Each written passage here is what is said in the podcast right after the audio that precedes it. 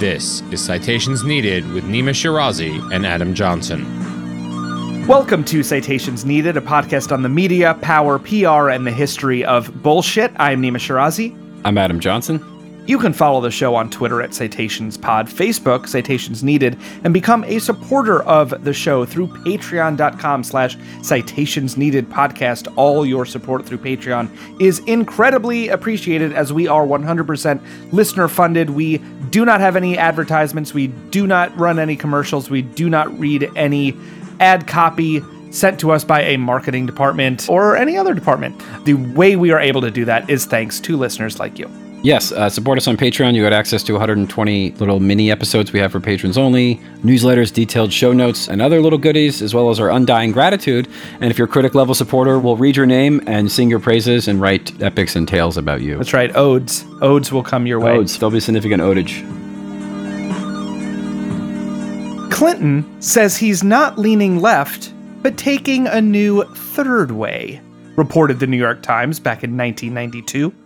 It's not left, it's not right, it's forward, proclaimed former presidential candidate Andrew Yang during a 2019 Democratic debate.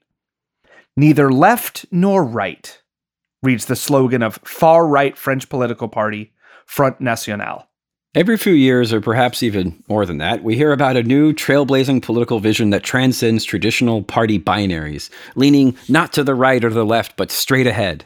No longer, we told, must we conform to antiquated political notions of liberal or conservative, nor must we continue to tolerate the corrupt duopoly. Instead, we can embrace a forward thinking alternative, a third way, a pragmatic, modern, new, radical, inclusive political paradigm. But for all the enthusiasm and talk of moving beyond left and right, there sure is a lot of right wing sentiment there. Rhetoric like this almost exclusively comes from neo fascists, libertarians, and centrists. Glenn Beck, Bill Clinton, Andrew Yang, and the like, and virtually never from figures on the left. So, why is that? What political purpose does the false notion of transcending right and left actually serve? And why does this hackneyed concept continue to surface, resonate, and get plenty of airtime? On today's episode, we'll examine the vacuous nature of claiming to reject political categories of right and left. We'll analyze how this rhetoric disguises garden variety right wing austerity politics as a novel, barrier breaking political vision, as well as how it taps into real frustrations with a political system, but obscures and absolves the causes of these frustrations through sleazy, audience flattering sales pitch.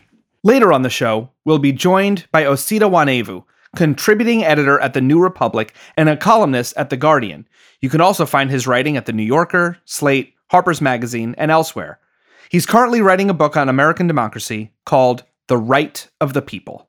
I definitely don't think we should give short shrift to the fact that two party systems suck and that our two parties do genuinely suck. They are really terrible. And if you ask the American people, we've seen this in survey after survey over years now, American people very clearly do want more options in their politics. You get high support in these surveys for the notion of a third party. Get very vague and kind of cloudy when it comes to what kind of choices that third party would actually represent as a matter of policy. But I do think that the basic intuition that American people should have more choices when they go to the polls, more viable choices, that is, because there are other parties, is basically correct.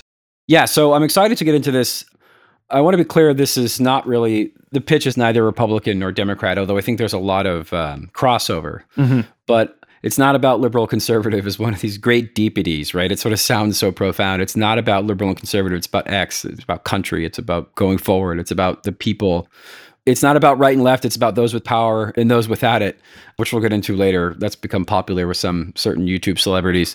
And so we want to be clear here. We are not saying that everything must fall within a specific left right binary. Obviously, people's politics are oftentimes a hodgepodge or they're confused or they're sort of grab bag. Uh, the, average voter has sometimes contradictory, ideologically inconsistent opinions. That is quite normal. That is quite true. That is obviously a true statement. Which is why these appeals are so attractive. Why I think we need to sort of look at who's actually saying them because it isn't just one particular ideology. It's corporate centrist, it's neo fascist, it's libertarians, as we talked about.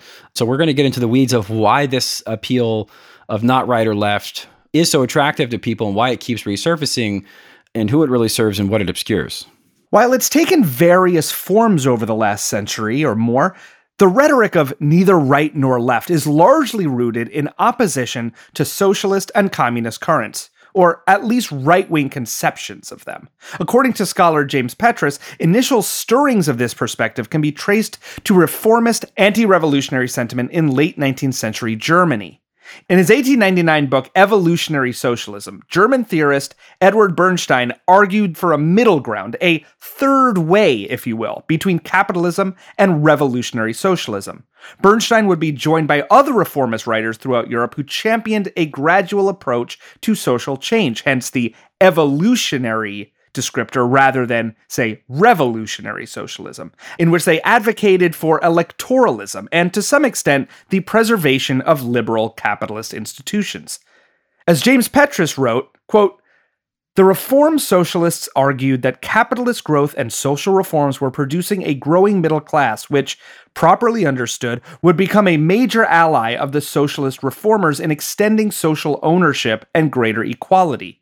This perspective was contrasted with the revolutionary analysis, which argued that the process of capitalist concentration was undermining the middle class and proletarianizing the workforce, polarizing society between capital and labor, end quote. An early example from 1935 appears in the News Journal referencing Franklin Roosevelt. The article says, quote, for the present, the Democratic leadership contends he will adhere to his announced policy of going neither right nor left, but straight ahead, and keep his hands off Congress as it concerns details of legislation. End quote. This type of rhetoric would resurface in Europe after World War II. To quote James Petras again, quote, led by mass German and Swedish Social Democratic parties, the new Third Way paradigm accepted capitalist property relations and opposed communism in exchange for an increased social expenditures, progressive taxation, and the extension of public services and health, education, and recreation. Unquote. And so what we see now is the idea that the Third Way is basically saying, similar to a kind of what we'd later see in the non-aligned movement, is not pro rah rah capitalist, but is also not not communist. And so it's sort of a compromise to avoid a communist revolution, but also isn't going to go full blown capitalist because nobody really wants that anyway. And in the US around the 1960s, the way you sort of showed you were above the political fray and broadcast that you were not a communist or a radical, you would claim you were for this kind of third way. Um, and those who claim to kind of transcend political labels, for example. Just a few years later, a column in the York Dispatch in York, Pennsylvania would uncritically explain the rhetorical tendency among top US figures. This by John Chamberlain. The article is called These Days, written in August 1964. Quote, the word liberal at the Democratic Convention suddenly has no friends. Hubert Humphrey tried to dodge it the other day when they sought to pin it on him. He said something about meeting issues as they come up in the context of changing times without regard to label. Eric Goldman, the Princeton history professor and TV interrogator who was in charge of channeling new ideas and introducing new personalities into the White House, talks very much the same way.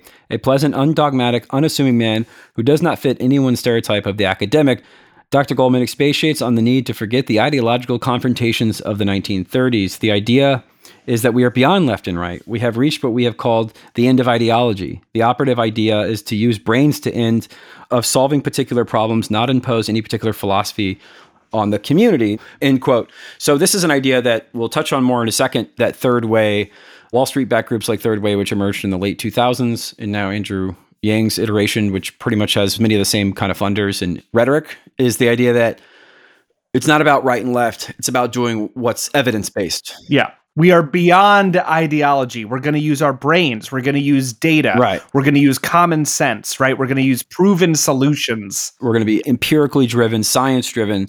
And this is extremely attractive, especially to upwardly mobile professional types who comprise a lot of media and punditry it says, oh, well, yeah, left and right are like so lame, and you just want to follow the data, right? It has a very attractive appeal because that way you don't have to make any kind of messy argumentation or philosophical points, or there's no real sort of objective you're fighting for. There's no real end game. There's no vision. It's just as the data comes in, we're going to tweak here and there around the margins. To really kind of hammer this point home, and going back to Dr. Eric Goldman, who was referenced in that 1964 article Goldman is perhaps best known for his 1952 book entitled Rendezvous with Destiny A History of Modern American Reform.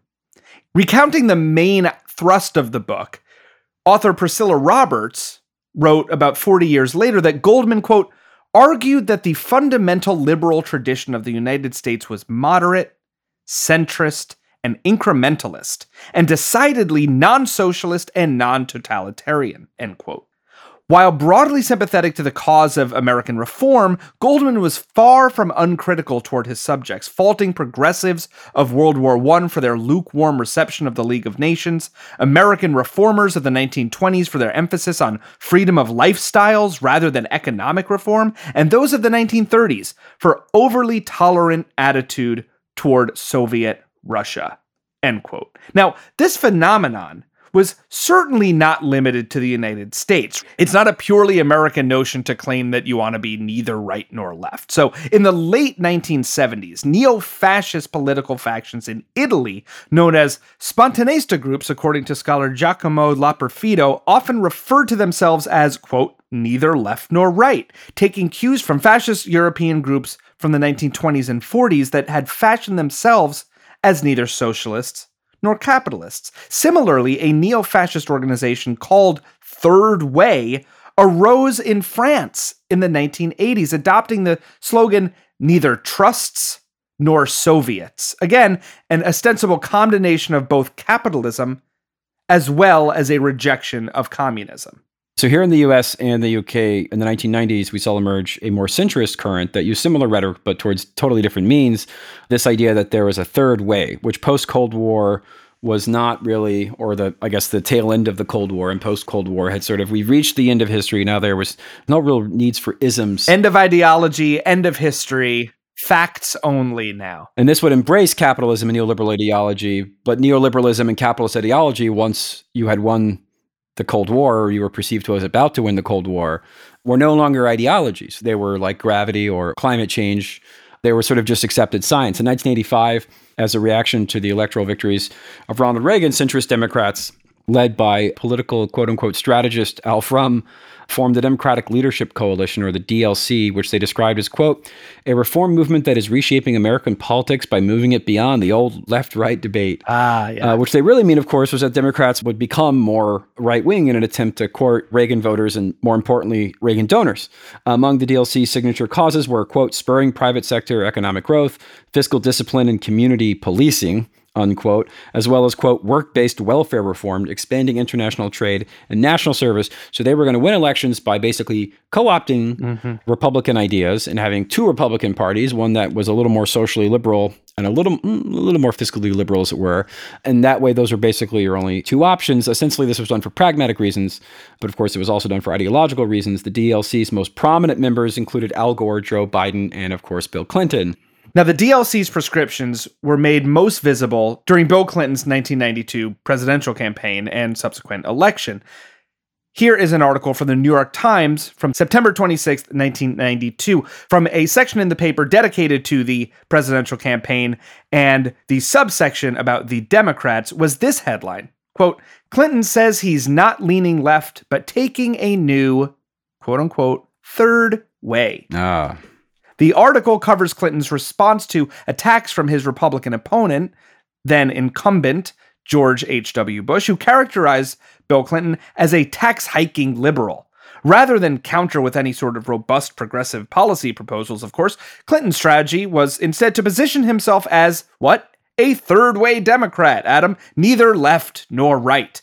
The very same month that this New York Times article was published, again, September 1992, Bill Clinton had already begun to brand himself as a quote unquote new Democrat who would lead the country into an era of change. Now, spoiler alert for those who were maybe not around then or just don't remember, but Bill Clinton was indeed not leaning left, but was definitely actively leaning right. There was no third way. This was merely a sneaky euphemism for having a Democrat kind of lean right and offer right wing policies such as gutting government spending on social programs. After all, post election, what were some of Bill Clinton's most famous legislative victories?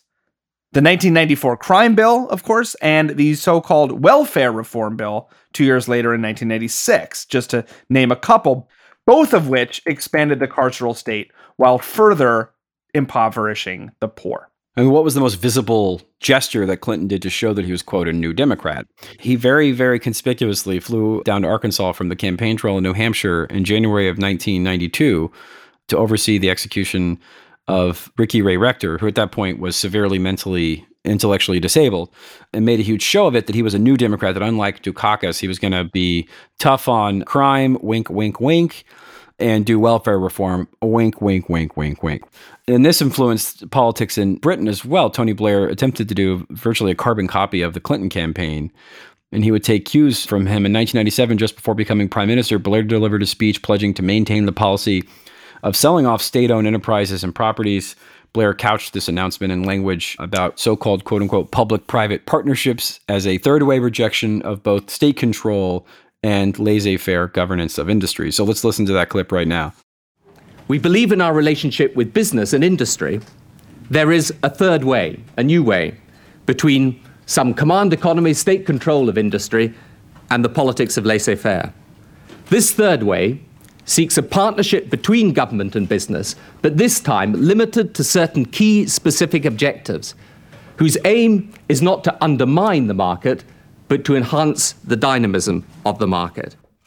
Now, of course, uh, Tony Blair was simply announcing the continuation of already extant right wing policies of privatization in the UK. Uh, never mind that the effect of this public private partnership is invariably to further privatize public goods, not often the other way around, offering massive giveaways to corporations at the expense of the public. But these points are obviously and conveniently omitted.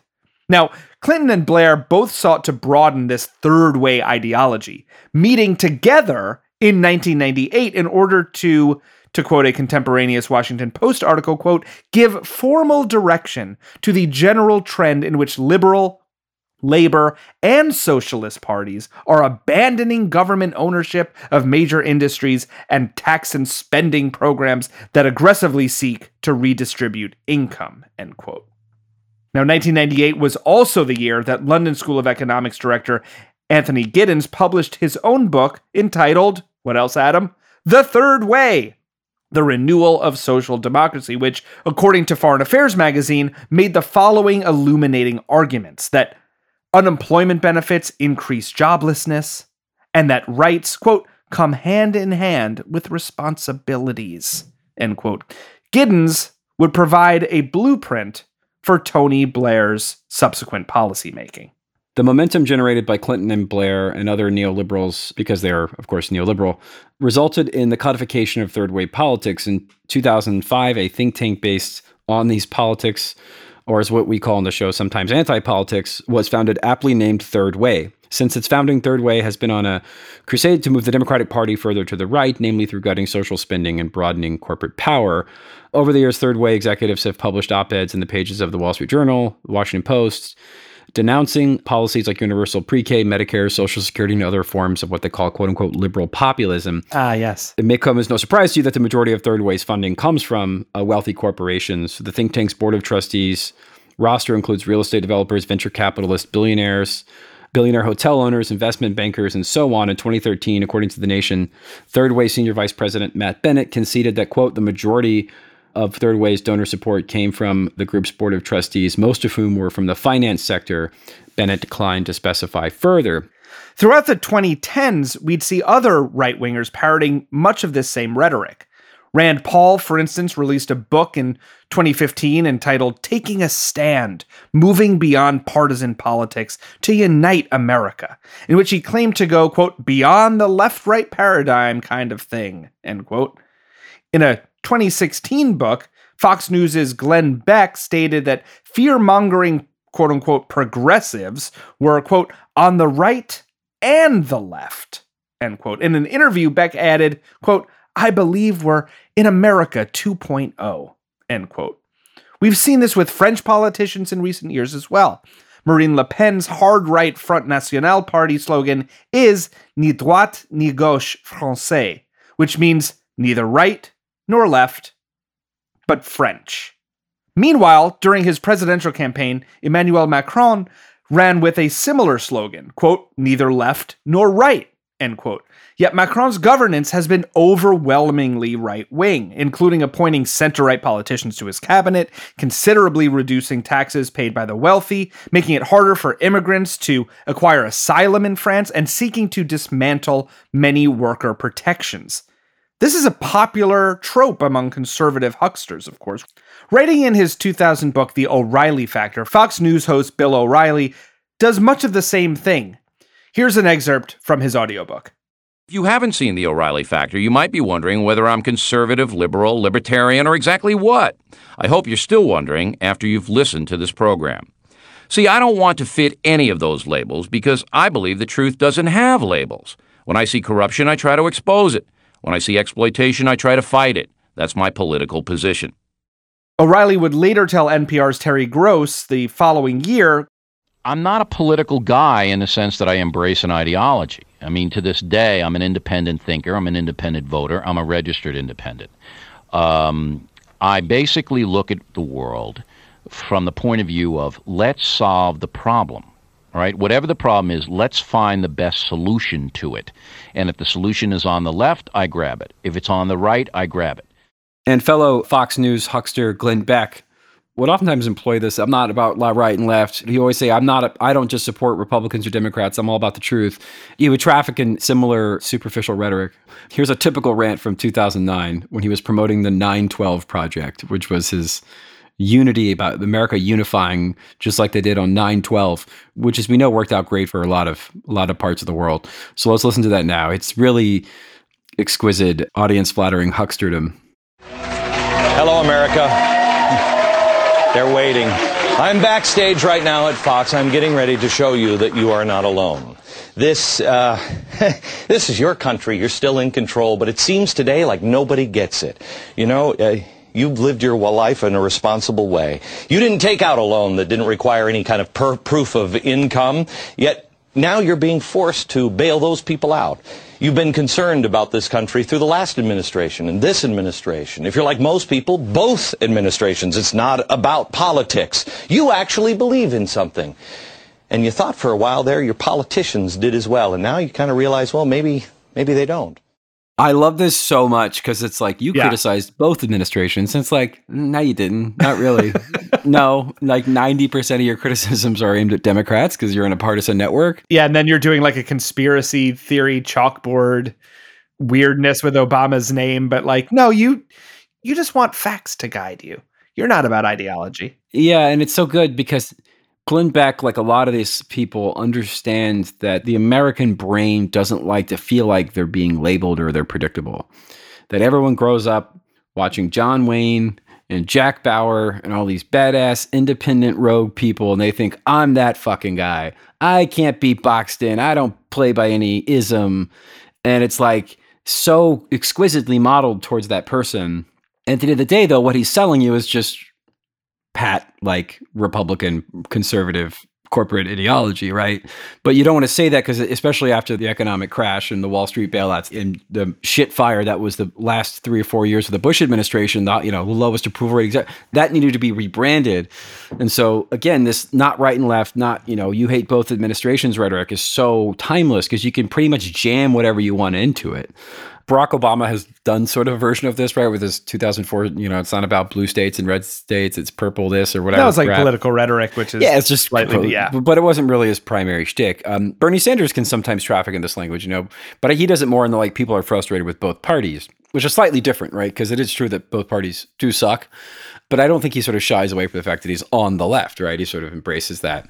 Marianne uh, Williamson went on Jesse Watters on Fox News. Jesse Watters is the most vile person on Fox News which is saying a lot. He rose up the ranks of Bill O'Reilly by basically harassing homeless people in Penn Station and doing these like gotcha interviews with homeless people and harassing them. He incited violence against the abortion Dr. George Tiller, who was later assassinated.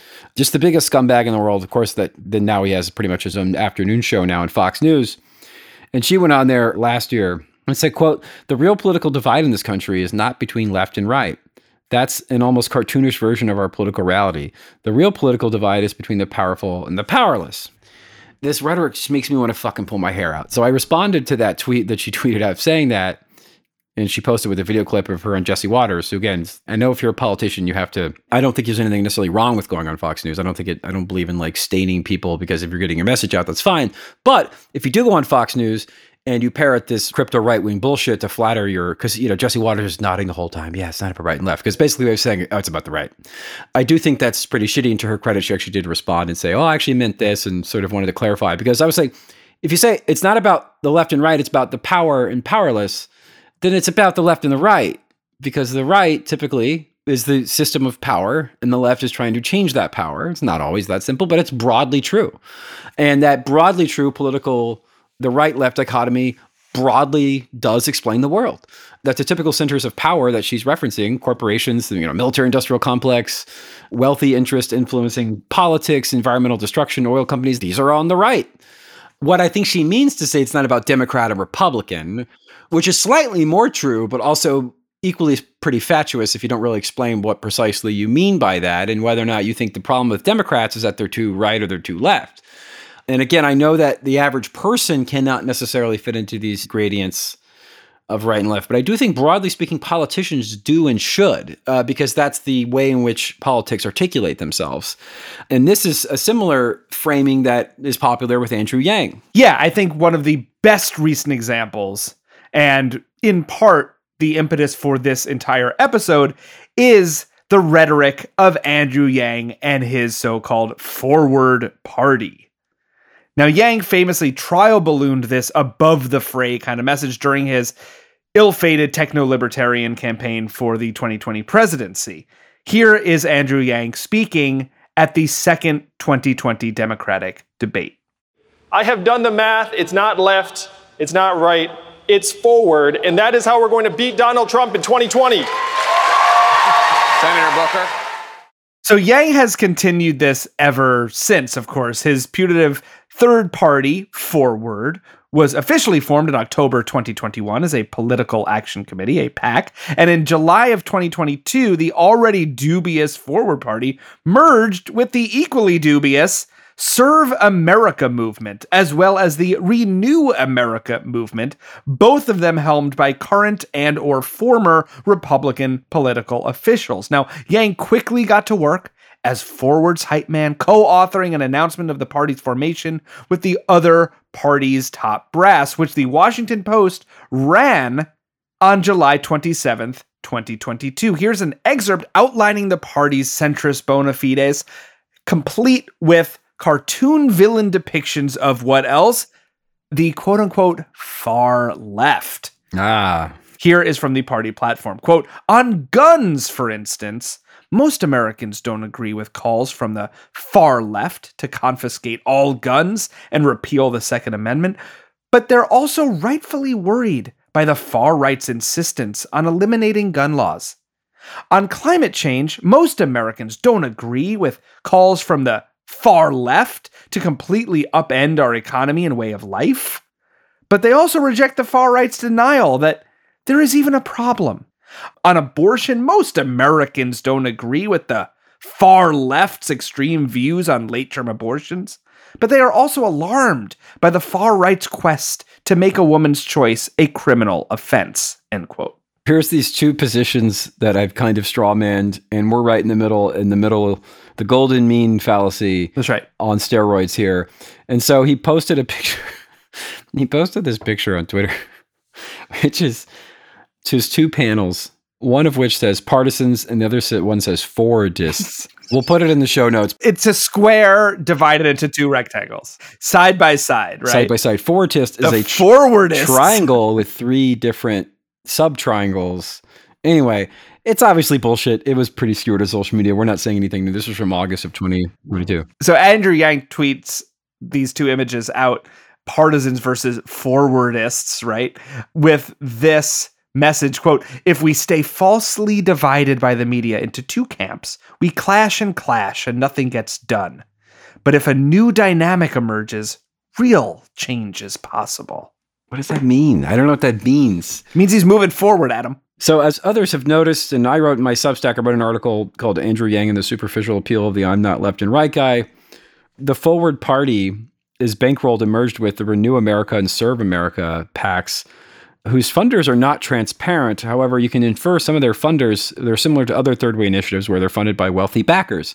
This project is backed by Silicon Valley hedge fund and Wall Street money. As Rafael Shimunov has noted, Serve America Movement's co founder Eric Grossman led Morgan Stanley's legal department, while Christine Todd Whitman, co founder of Renew America Movement and former governor of New Jersey, is a banking heir mm-hmm. and a big fan of stop and frisk. Additionally, Serve America is majority funded by the former vice chairman of Philip Morris, Charles W. Wall of the getting kids to smoke cigarettes fame.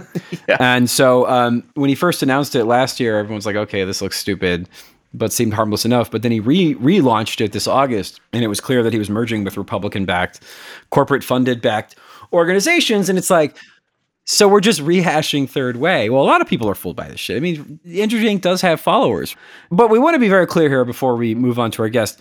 There are legitimate frustrations with our two party system. Yeah. The idea that the two parties are effectively the same with minor differences is, of course, not a new concept. Uh, in the 18th century, when this was even more true than it was today, the 18th century essayist William Hazlitt described the two political parties of Britain at the time, the Tories and the Whigs, as, quote, two rival stagecoaches that splashed mud over each other while traveling along the same road. Uh, the idea being is that they sort of bickered over small differences, but ultimately were going to the same place, which was, of course, especially true in the 18th century when you basically had a two elite parties. One represented landed gentry, and the other represented the more merchant and commercial class. And so they had differences over religion, over the nature of the monarchy, but it wasn't like they were working in the uh, coal mines of Wales, right? The political parties had differences, but they were largely elite differences. There's a reason why this is so appealing, right? And it's kind of what makes a lot of this third way, neither right nor left messaging so kind of sneaky and insidious because, yeah, in large part, like it tries to address or it kind of pretends that it's going to address a very real public frustration with American institutions, with American media, with American political mechanisms. It's a lot of what we actually talk about on this show. It's just that it's not done genuinely. Well, it's, it's not channeled to actually good things. But this is a widespread feeling, right? This frustration with a political party binary uh, where, you know, neither party can say be trusted. In a January 2022 NBC News poll, 44% of participants said they viewed the Republican Party negatively, while 48% said they viewed the Democratic Party negatively. Confidence in American political institutions is also incredibly low. Earlier this year, Gallup found that only 23% of poll respondents had a quote great deal or quite a lot of trust in the US presidency. For Congress, the number is always bottom of the barrel. This year it was 7% approval. Also, according to Gallup, as of July of 2022, just 16% of American adults said they had, quote, a great deal or quite a lot of confidence in newspapers. For television news, it was just 11%. Now, both readings were down by five percentage points since the previous year's poll. Gallup reported these numbers as record lows. So there's obvious widespread frustration with this idea that both parties are working for the same people. Again, this gets muddied into all kinds of bumper sticker politics about oh they're all the same. It's everyone just looking out for number one, kind of you know sort of faux populist rhetoric, and there's a real place for those who are trying to advance a more uh, left wing economic populist agenda, whether it be candidate or a particular proposal. There's a real opportunity to take that vague kind of generic frustration that a lot of Americans have and channel it into things that are good. And there's a real opportunity for people on the left or people who are trying to create a working class movement of and working class policies to speak to that frustration. But there's so much money and so much incentive and so much media attention paid for those on the right or on the corporate center, which is really the right, another version of right, or the fascist right, to take those frustrations and channel them into what is either just churning out Republican votes or pushing the Democratic Party further to the right. And we think that that's dangerous and that the frustrations are real and the vague feeling is sort of getting at something, but it's being misdirected by hucksters and demagogues. To discuss this more, we're now going to be joined by Osita Nwanevu, contributing editor at The New Republic and a columnist at The Guardian. You can also find his writing at The New Yorker, Slate, and Harper's Magazine. Osita will join us in just a moment. Stay with us.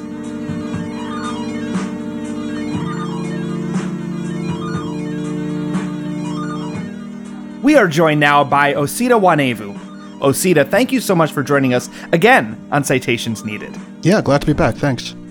So, um, the not left or right guy is a spiritual successor to our episode on polarization, which you helped us out with some many, many, many months ago. Because we think it sort of appeals to a similar current of narcissism and is equally kind of superficially attractive and falls into the distinct category we call anti politics, which is to say, looking like you're saying something profound, but most of the time you're really not. This third way gambit that we've discussed at the top of the show uh, has been around for a while and takes on various iterations throughout the years. But the most recent and most popular version is this forward party fronted by former presidential candidate Andrew Yang and Silicon Valley guy, sort of vaguely, which is really kind of a, a rebranding of two different third way Republican groups, the, the Renew America movement and the Serve America movement. They're doing things to America, and now we're moving forward. Yeah, they merged back in August. So to sort of start off with, I guess I want to ask you why you think we keep rebooting and rebranding the same kind of vaguely post partisan third parties. Obviously, third parties are nothing new, but there's a specific kind of slick, GOP connected, and conservative Democrat, frankly, connected uh, third way rebranding every five minutes. What is the sort of big picture here play for the donors and from your perspective? And why do you think it gets the same kind of credulous media coverage every five minutes? Yeah, so what I'd say first is that I do think that although that we we've seen various iterations of this kind of third party movement before, this does seem to me, you know, not being a rich donor, but sort of like projecting and trying to imagine imagine what it's like to be a rich donor. Yeah. For a second. It does seem to me that this is a little bit of a different political moment than what we've experienced when we've seen these kinds of third party efforts before. I think that for a lot of centrist donors right now, they look to the Democratic Party and they see, still mostly in their nightmares more than in reality, but you sort of see social democratic energy that they're kind of worried and anxious about. They sort of were spooked by the Bernie Sanders movement and are wondering about the extent to which the Democratic Party can retain a more centrist character. And I think that they look at the right right now in the Republican Party and they see a party that, while it hasn't actually substantively broken from corporate America in any real way, it's a party where you're hearing more and more people talk about woke capital, talking about how mad conservative voters are about corporate diversity and climate investment. And so, you know, again, while there hasn't been a kind of substantive break we, we see in policy, it does feel very uncomfy right now mm-hmm. on the right in certain ways, and in ways I think are new to a lot of centrists. And the other thing, too, I think they're worried about is that if the Republican Party keeps going off the wall with cultural politics. I think there is an anxiety that that'll lead to the Democratic Party and its this kind of social democratic ferment that's happening on our side of things, or we hope is happening. They see the cultural politics of the right as a point of vulnerability that might allow for more progressive politics to succeed. So I think that that is an impetus or a set of motivating factors that are driving a kind of third way mm-hmm. reinvigoration of interest in this kind of movement again. But whenever these movements come up, I think it's primarily a matter of trying to discipline the two parties and trying to push a particular set of narratives within the media. I don't think anybody gives to Andrew Yang with the expectation that the Forward Party is actually going to replace the Democratic Party or Republican Party, is that it's going to become a genuinely major party that's going to contest elections in a real way. But I do think that centrist donors see it as a way that they can keep putting out a certain set of messages into the media. Right. Entrepreneurs are good, low taxes are good, get out of the way of business and work with them to achieve the social and economic goals we all want. Like they want a kind of reliable instead of institutions putting those messages out there all the time. And I think they look at the Democratic Party and Republican Party right now, and they're wondering whether or not those institutions are going to get the job done in the same way that they have in the past. Mm-hmm. Yeah, it seems like very much a sort of kind of disciplining mechanism of the Democratic Party, specifically the party to restore sanity. Yeah, which is to say, like, you know, the only time you really see third way in the media anymore, and they've kind of morphed into a weird. Initially, they were supposedly they had this pretense that Thomas Friedman talking about they run for office. That of course never happened.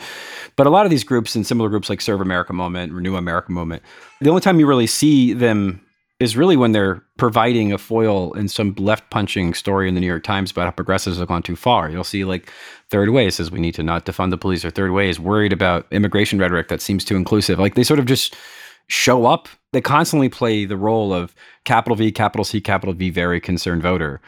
and they're presented as this sort of where the kind of gravity of the moderate center is. And the, the moderate center is implicitly viewed as being good and moral and democratic, that is sort of representative of the sort of normal center. Non extreme, right? Non extreme. And then otherwise, it's not really clear what they do. I think they do some research here and there. And again, this is kind of the ghost of the previous iteration of Third Way. They've kind of morphed into another organization, as we discussed at the top of the show. But they mostly sort of exist to pop their heads in and talk about how far left the Democrats have gone. Like that seems to be their primary function. And it seems like they wanted to kind of reboot that by picking off this energy, this yang, kind of even kind of quasi subversive, even Bernie, vaguely Bernie adjacent, just people who are just vaguely mad. And it seems like Yang was the, kind of the face of that because his candidacy did have you know some organic buy-in. But uh, yeah, I, I, think it seems like it's mostly just like a disciplining apparatus. It's like a thing that shows up and then slaps the squad back into line every five minutes. But that said, you know, I'm going to play the role uncharacteristically, maybe of like genuinely concerned voter here, right? and kind of throw out the idea here, Osita, that this isn't just always like the third way ploy. This isn't always just like a vanity thing, like sparked only by donors, but there is maybe some kind of popular ish appeal here, right? Like genuine widespread frustration in American voters that the two party system is broken or never has worked. It stifles people's voices, stifles this idea of true democracy. Clearly, both parties are captured by wealthy elites that largely agree on many issues. Uh, certainly, foreign policy is one of them. Probably anti unionism is another one. Polls show Americans are increasingly cynical about this quote unquote system we have. Media is no good. Institutions are no good. Post office is no good. Congress is the worst. Can't trust anyone.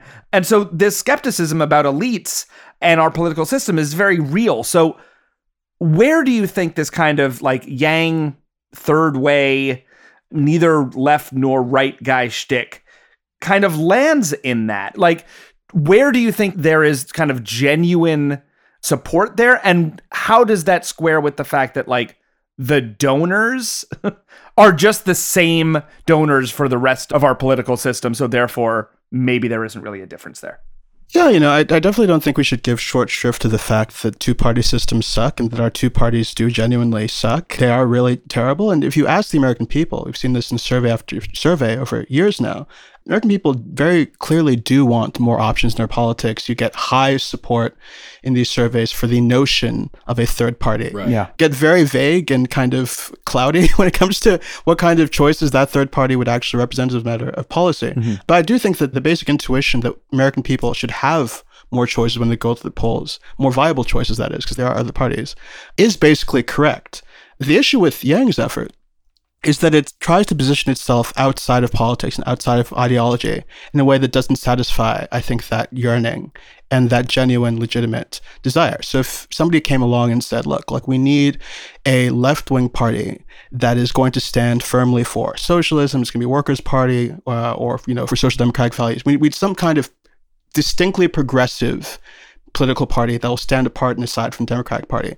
That would make some sense. Frankly, I wouldn't like it as much, but if Andrew Yang came out and said, look, I'm going to join up with Liz Cheney and we're going to do a conservative party that is self-consciously and proudly conservative, but it's for laissez-faire economics and we're going to get rid of all the culture war stuff and we're just going to do rapacious, clear-cut capitalism. That would make a kind of ideological sense, right? There'll be something genuine in that. Yeah. Right. Yeah. That's actually how they marketed the original Tea Party, right? And then they ended up just banning abortion. Right. But they were like, oh, we're not about cultural issues. We're just about economics. And I was like, ah. And then they got in power and we're like, oh, by the way, let's train the women to the radiator.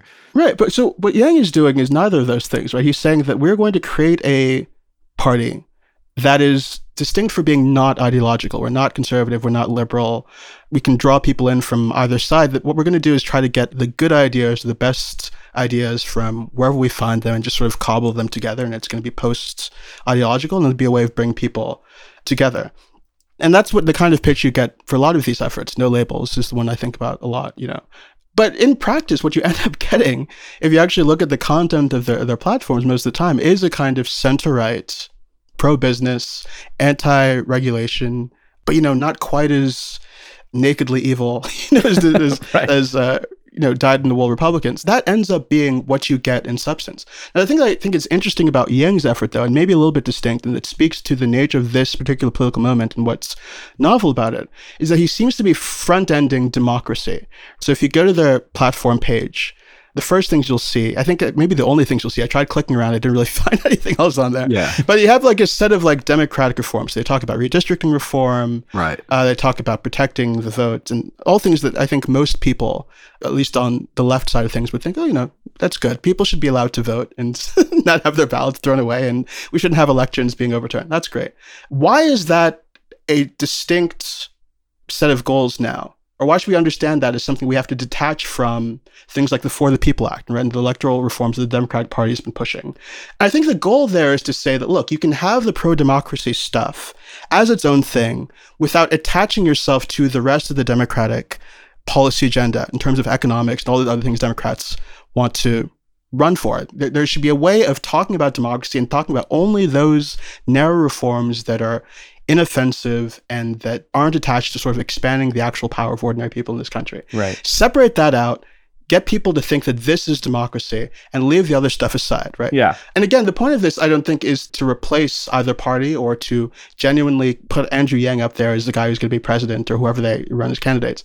But I do think it is a means of saying in the media and to put out, you know, in newspaper columns and in interviews and, and whatever else, the idea that we should be able to talk about democracy in a way that is non ideological and that doesn't lead to the empowering of the Democratic Party Mhm. and its sort of political coalition. I think that's the distinct goal. That's the secret sauce there. Yeah. So yeah, ninety percent of their platform is, is process. I mean, and, and that's what's so fascinating. Like we we, we talked about at the top of the show, but it's like no labels did a ton of stuff around. Oh, we're going to fight for election reform and ranked choice voting. Just like vaguely pro democracy stuff. Yeah, these things that sort of sound good and, and they poll very well. People like in polls love the stuff. But the thing is that fundamentally they exist because they're not like you can say you're for that stuff, right? Like we stand for common sense and good ideas. Yeah. Because everything that they refuse to do, it's kind of embedded exactly in what you said, Osita, which is they refuse to examine why there are those problems. They're anti the problems, right? We are anti voter suppression. We think everyone's voices should be heard, but then they're not going to say, why there's voter suppression or who is suppressing votes for what purpose. It's just like problems exist from nowhere. And so you need good ideas and market solutions. And then, like, that's their entire non platform. Yeah, because one of the things I do want to talk about something that is distinct about the Yang iteration of this shtick, which is he focuses a lot on quote unquote cancel culture. Uh, in 2019, when he ran, I sort of was trying to figure out what his shtick was or what his appeal was because he, he did have like some small, like a, quite a few small donors. He also had a lot of very large donors, Silicon Valley, where he's from. But, and I remember thinking, like, oh, this is the candidate for people who either have been canceled or are worried about being canceled.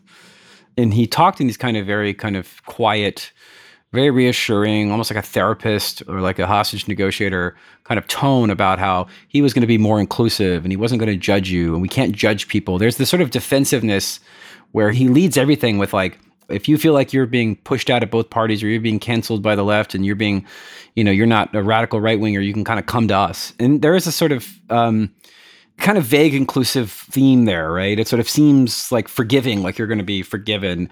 I want you to comment on this concept because basically, I think part of his appeal was that there is exists in the center or center left in this country a contingency who thinks that the sort of woke police, as it were, have gone too far. And that we need someone to kind of come in. You see this a lot in center left media, the sort of the Atlantic, the you know Jon Haidts, Jon Chaits of the world, not to rhyme. Do you think that that has sort of meaningful appeal? Like, why is that now the thing a bunch of Republican donors are pumping money into? Do you think that has maybe some legs in terms of a political coalition, or is that just like Atlantic writer shit? I think it's just about Atlantic writer shit. it's not to say that like there aren't voters who are hopping mad about cancel culture who think that it is a deeply important issue and they're worried about online censorship and the fact that you can't say the N word. And there, there's a constituency of voters like that, and they're called Republicans. Well, right. These are not people who are up for grabs in politics. As a wider issue, there have been several polls about this over the last couple of years. You ask the general American public, you know, are you sort of anxious about the extent to which people can't say things or express themselves anymore in certain ways. And yeah, you know, you get a substantial portion of Americans who are thinking that way and who have those anxieties. Is it a live voting issue that's driving the electorate? No, not in any way. I think Data for Progress did a poll actually earlier this year where they found, you know, north of 70% of people say that they don't personally know anybody who's been canceled. you know, it's ridiculous that we even have to ask these questions. But like, mm-hmm. if you ask the American people what is actually going to sway their vote, in November, what's actually at the front of their minds, it's inflation, it's abortion, it's immigration, it's crime, it's jobs. It's the central slate of issues that determines every election.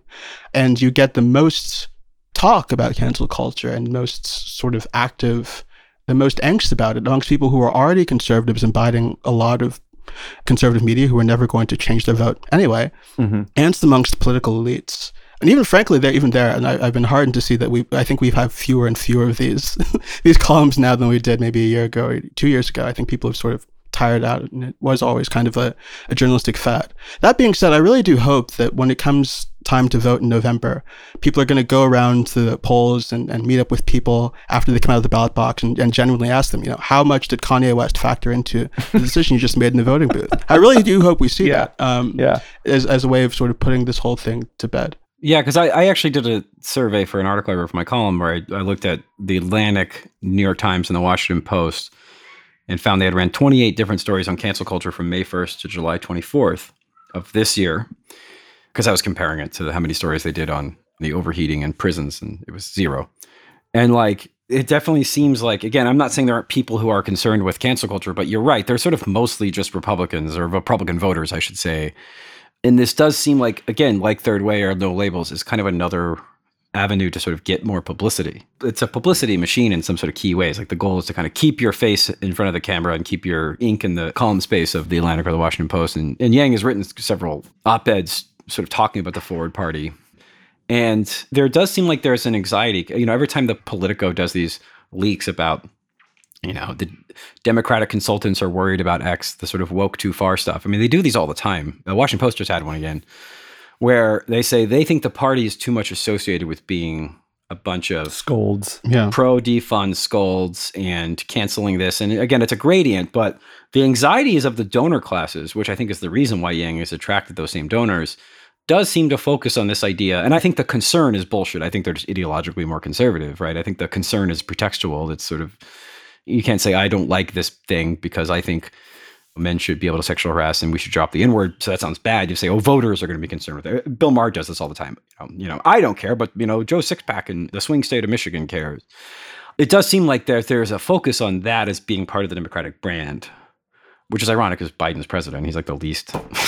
well, this is kind of the point I've been making since the beginning of his presidency. I mean, if you wanted to have a battle within the Democratic Party about its overall direction, and you wanted to elevate a candidate who is going to stay to the middle of the country and not try to push too many buttons, and Joe Biden was that person, and he won the primary and he won the election.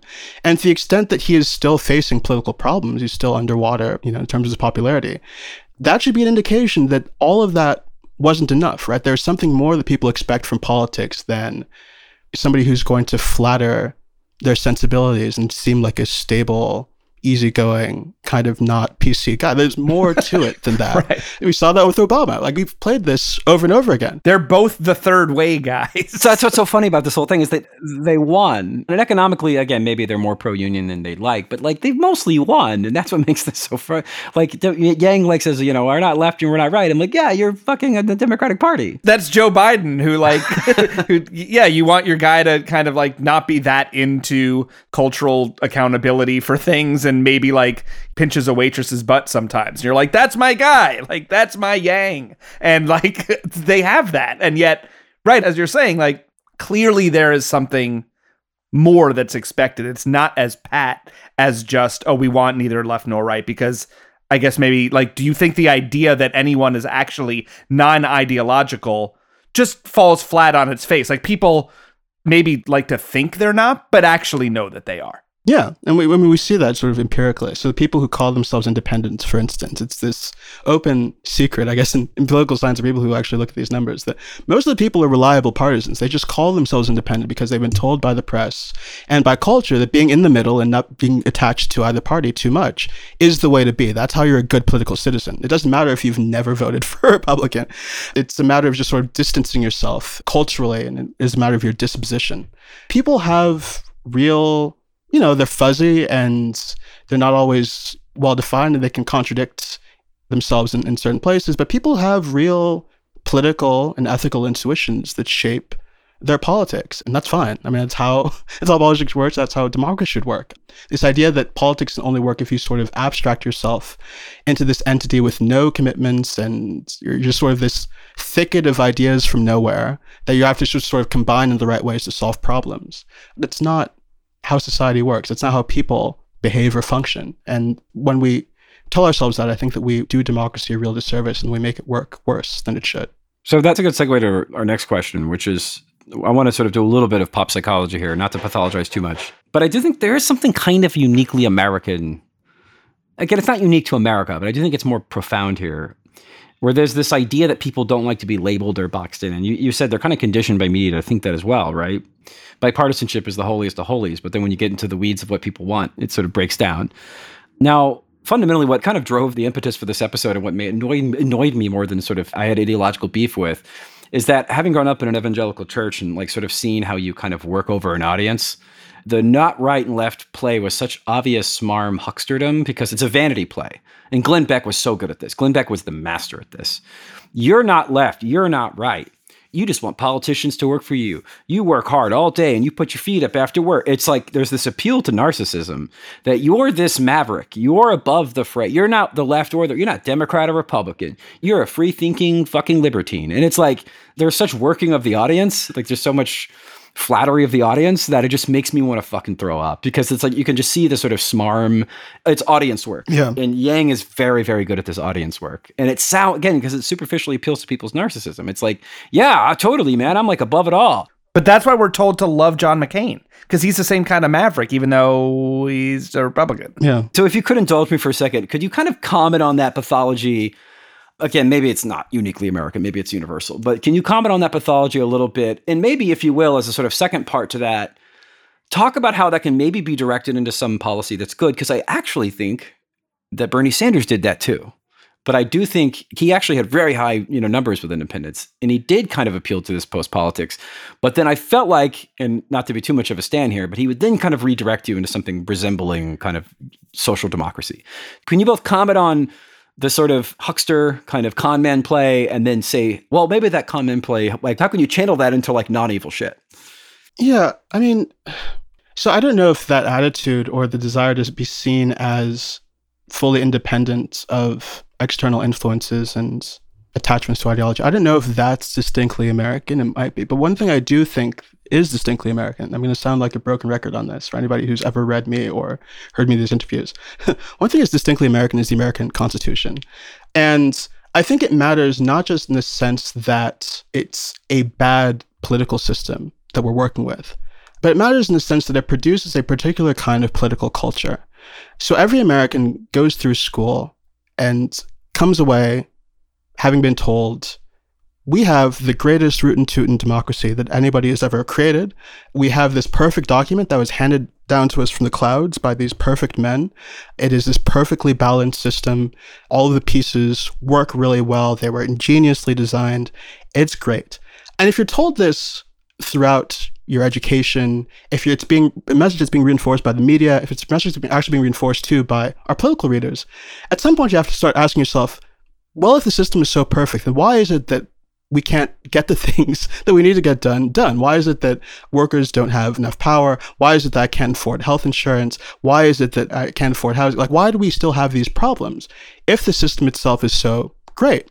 And I think that the answer that a lot of Americans turn to is, well, it must be the temperament and the attitudes of the people who are occupying the system. If only these damn politicians in Washington, these clowns in Congress, would get their act together and use this perfect system we've been handed down in the right way, then all these problems would be solved. It becomes a matter of figuring out the right political personality. And that can mean two different things. That can mean what we've been talking about this episode, this kind of this sense that the right way to be as a political actor is to detach yourself from ideology, become this kind of automaton that sort of rationally, independently sort of comes up with political solutions that are just kind of correct in this kind of abstract, nonpartisan way. That's one way to do it.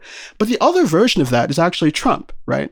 The other version of that is saying, look, these guys can't get their act together. We need somebody who's a strong personality, who knows how to get things done from the business world, who can't be bought because he's a billionaire. That's the kind of guy we need to put into our politics, and that's going to make all the gears start turning the way that they're supposed to, right? These are two sides of the same coin the coin of understanding our political problems as problems of personality and temperament manifested within political leadership. When the problems we actually face are structural, structural in terms of the design of our political institutions and as far as the structure of the economy is concerned. But the American people aren't told that. We don't have a language really for discussing that in our politics still in the way that we ought to. And so we keep coming back to these solutions that are about civility and comedy and compromise and, and all this kind of stuff, or conversely, fascism, right? what we're going to now on on the right. So that's a long-winded answer, but I do think that that is, if there is a distinctly American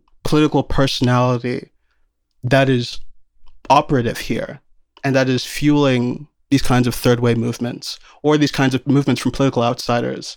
It stems, I think, from the particular defects of the American system and the fact that we aren't encouraged to think critically about those defects. And I think this relates to the Bernie thing too, because, you know, as much as I I really liked the Bernie Sanders platform, that was why I liked him as a candidate. For a lot of people, it was about, you know, Bernie seems like a good guy, right? Bernie seems like a guy who is independent. I don't know, you know, I haven't read his website or I haven't, I don't know exactly what he's talking about. He talks about labor rights or this or that, but he seems like an earnest, genuine person. You've heard that a lot. He wears these like rumpled clothes. And so he's the kind of person, he's not like those other politicians, but he has the right kind of personality to go in there and change things helped Bernie Sanders, you know, as a political figure, but it still was not engagement with political institutions and economic structures in the way that I'm talking about. There's still a kind of absence there that's going to keep us going around and around in circles unless we're willing to talk specifically and directly about power.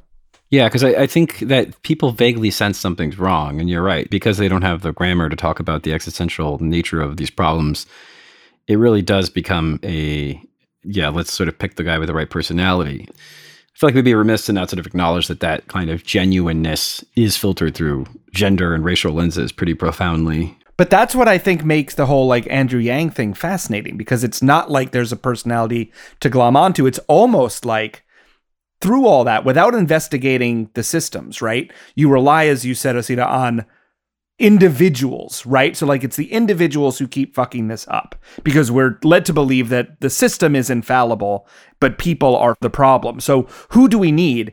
And then you're like, okay, well, you could have what the media are telling us and what we can sometimes see as like blowhard politicians on the left or the right.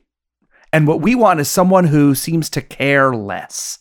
Like, why do people care so much in such loud ways. Why can't we just have the quiet middle? Yeah. I think that's this weird creation of this forward party nonsense that is almost like, yeah, yeah, you know, we know your concerns, but like we're not going to scream about it and we're not going to go too far in either direction. We're just going to take these problems from nowhere and bring them to the market and that will be the solution. And people are like, yeah, right. Except again, who is actually supporting that? As you've been saying, like, is there an actual constituency there, or is it really just donor forward? The forward in the forward party is actually donor forward.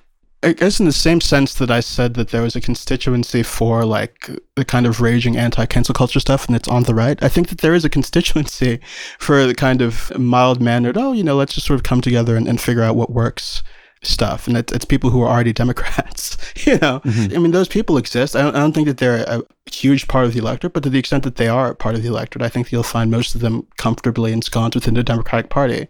And I think those people too probably have a, a healthy distrust for people who, you know, like Yang, purport to be doing the same thing, but outside the bounds of the party. So, yeah, I mean, I think that the only people who are sort of not tethered down to a camp right now who are going to be receptive to Yang's message are political donors who I think we know have real material interests in propping up these ventures over and over and over again. I don't know that there's any kind of mass support beyond that. Andrew Yang shared a meme that one of his fans who may or may not be organic posted, and it was like, the corporations control both parties. And if you actually look at the corporations, the one that's under Democrat includes like five major unions. And I'm like, wait a second, those are corporations?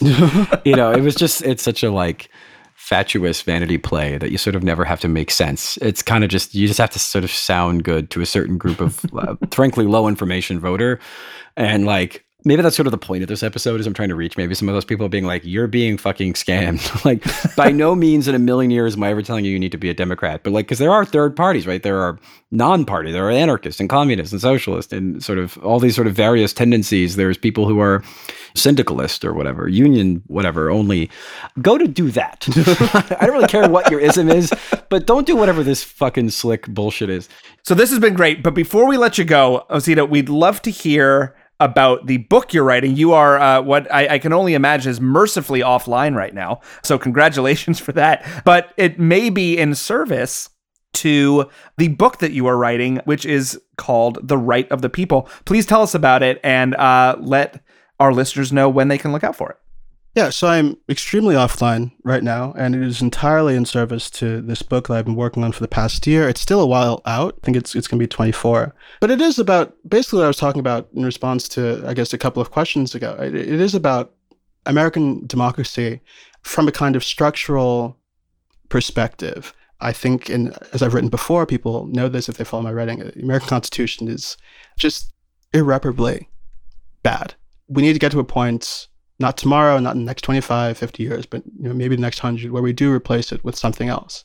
And that needs to be part of an active conversation in politics, you know, about how we get there and the steps we can take to improve political democracy along the way. But I think another thing that I'm, I'm saying in this book that I think is equally as important is that democracy cannot function well, and we can't really say that we have achieved democracy as long as ordinary people are denied real agency and authority within the economy. Without that, political democracy doesn't work very well, and people are subjected within the economy to amounts of arbitrary authority that we would not accept from a state. You know, in the places where we spend most of our time, most of our lives, in places where we derive our livelihoods, we take it for granted that democratic principles don't apply. Even though decisions are being made at the top of corporations often affect us much more directly and much more immediately than decisions being made in Washington or in our state house or our city hall. That's not good. We can't abide that if we really care about democracy. And so the conversation about bringing America closer to democracy for real has to mean not only improving our political institutions, but bringing democratic values into the economy. And I think that's going to be a, a kind of that is, I think, novel ground for the American progressive movement. You had a, little bit of talk about ideas in this vein over the course of the primary, advanced by both Elizabeth Warren and Bernie Sanders. But I think that in the years ahead, we're going to need to be talking a lot more about economic democracy and how we can bring it about. Well, that sounds absolutely fantastic. I can't wait to read that book, even if I have to wait until 2024 but we will leave it there. We have been speaking with Osita Nwanevu, contributing editor at The New Republic and a columnist at The Guardian. You can also find his work at such publications as Slate, The New Yorker, and Harper's Magazine. And as just discussed, he is currently writing a book on American democracy called The Right of the People. So look out for that. Osita, thank you again so much for joining us today on Citations Needed. Thanks for having me.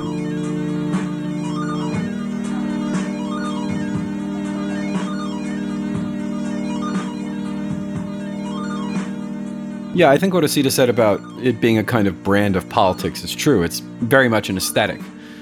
That even if, you know, 95% of what Donald Trump promotes is boilerplate Republican policy, corporate tax cuts, bloating the military budget, you know, etc., but he has this aesthetic of being yeah it's a vibe and i think there's nothing inherently wrong with the vibe again we, bernie sanders has that vibe to some extent it's an aesthetic but it's channeled into something that we would argue is far more humane, valuable, and genuinely populist than what Trump sells. And and I think that people want someone who can speak to those frustrations. And all, again, all politicians do it. It's to some extent everybody has some bullshit applause line about it's not about right and left. I mean, right? You know what I mean? Uh, Biden does it. Bush did it. I mean, everybody does it. Well, because you don't want to be like I'm an ideologue, right? Because then that's like the worst thing you could be in American politics. Yeah. You want to be everything to everybody. We're all smart. We're going to go forward together. yeah, We're going to be forwardists. I do think it's like 60% sort of what people are conditioned to think. I think it's the top down thing, but a part of me thinks that it is also just kind of like 70% a top down kind of propaganda thing that's captured most people's understanding of politics. And I do think it's born from an organic frustration, but I think it's like 30% really just a vanity thing. Not to psychoanalyze too much, but I really do think it's like everybody wants to be a maverick. And that rhetoric appeals to that kind of narcissism, which is why it's so popular. I'm not captured by any one way of thinking. yeah, nobody wants to be in the box, man. I, I'm outside the box. I'm not a joiner. I'm not a lever puller. I ride a motorcycle and smoke cigarettes and ride off into the sunset.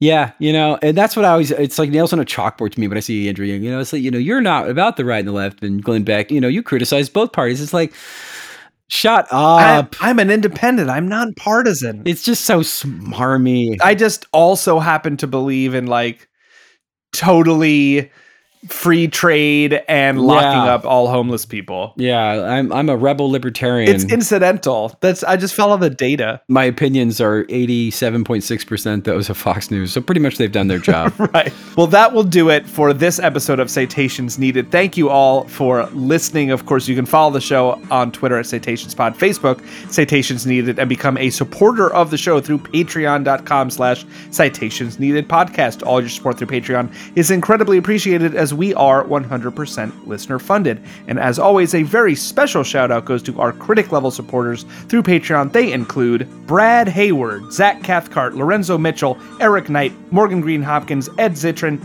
Corporate Zombie, Daniel Sweat, Eric Joyner, Buzz Among Us, Stinky Pete, DL Singfield, JM Geralt, Chris Vincent, Nigel Kirby, Scott Roth, Porter Schutz, Zachary Henson, Josh Durlam, Joe Wengert, Steely Dan, Halen Douglas, Danger Manley, Green New Neil, Trasdat, Brickshop Audio, Supple Old Man, Tika, David McMurray, MSP, Chris Sarah, Dash X, Ben Lazar, Joe Schmo, James Michaela, Greg Westneat, Drew Johnson, Max Belanger, David Bettner, Brendan O'Connor, Ultra Miraculous, Zappo, Sturm Wyvern, Darren Brady, Bart DeCourcy, Ra, Mr. Honeycrisp, Justin Harper, Max Wilsey, Blake Bunell, Zinnia Zedvornik, Brendan Hines, Doc Reitzel, Rulo's Bar, Shockfist Weedlord, Backups, Care, and of course, Computer Scare.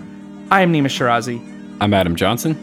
Our senior producer is Florence Barrau-Adams. Producer is Julianne Tweeten. Production assistant is Trendel Lightburn. Newsletter by Marco Cardellano. Transcriptions are by Morgan McCaslin. The music is by Grandaddy. Thanks again, everyone. We'll catch you next time.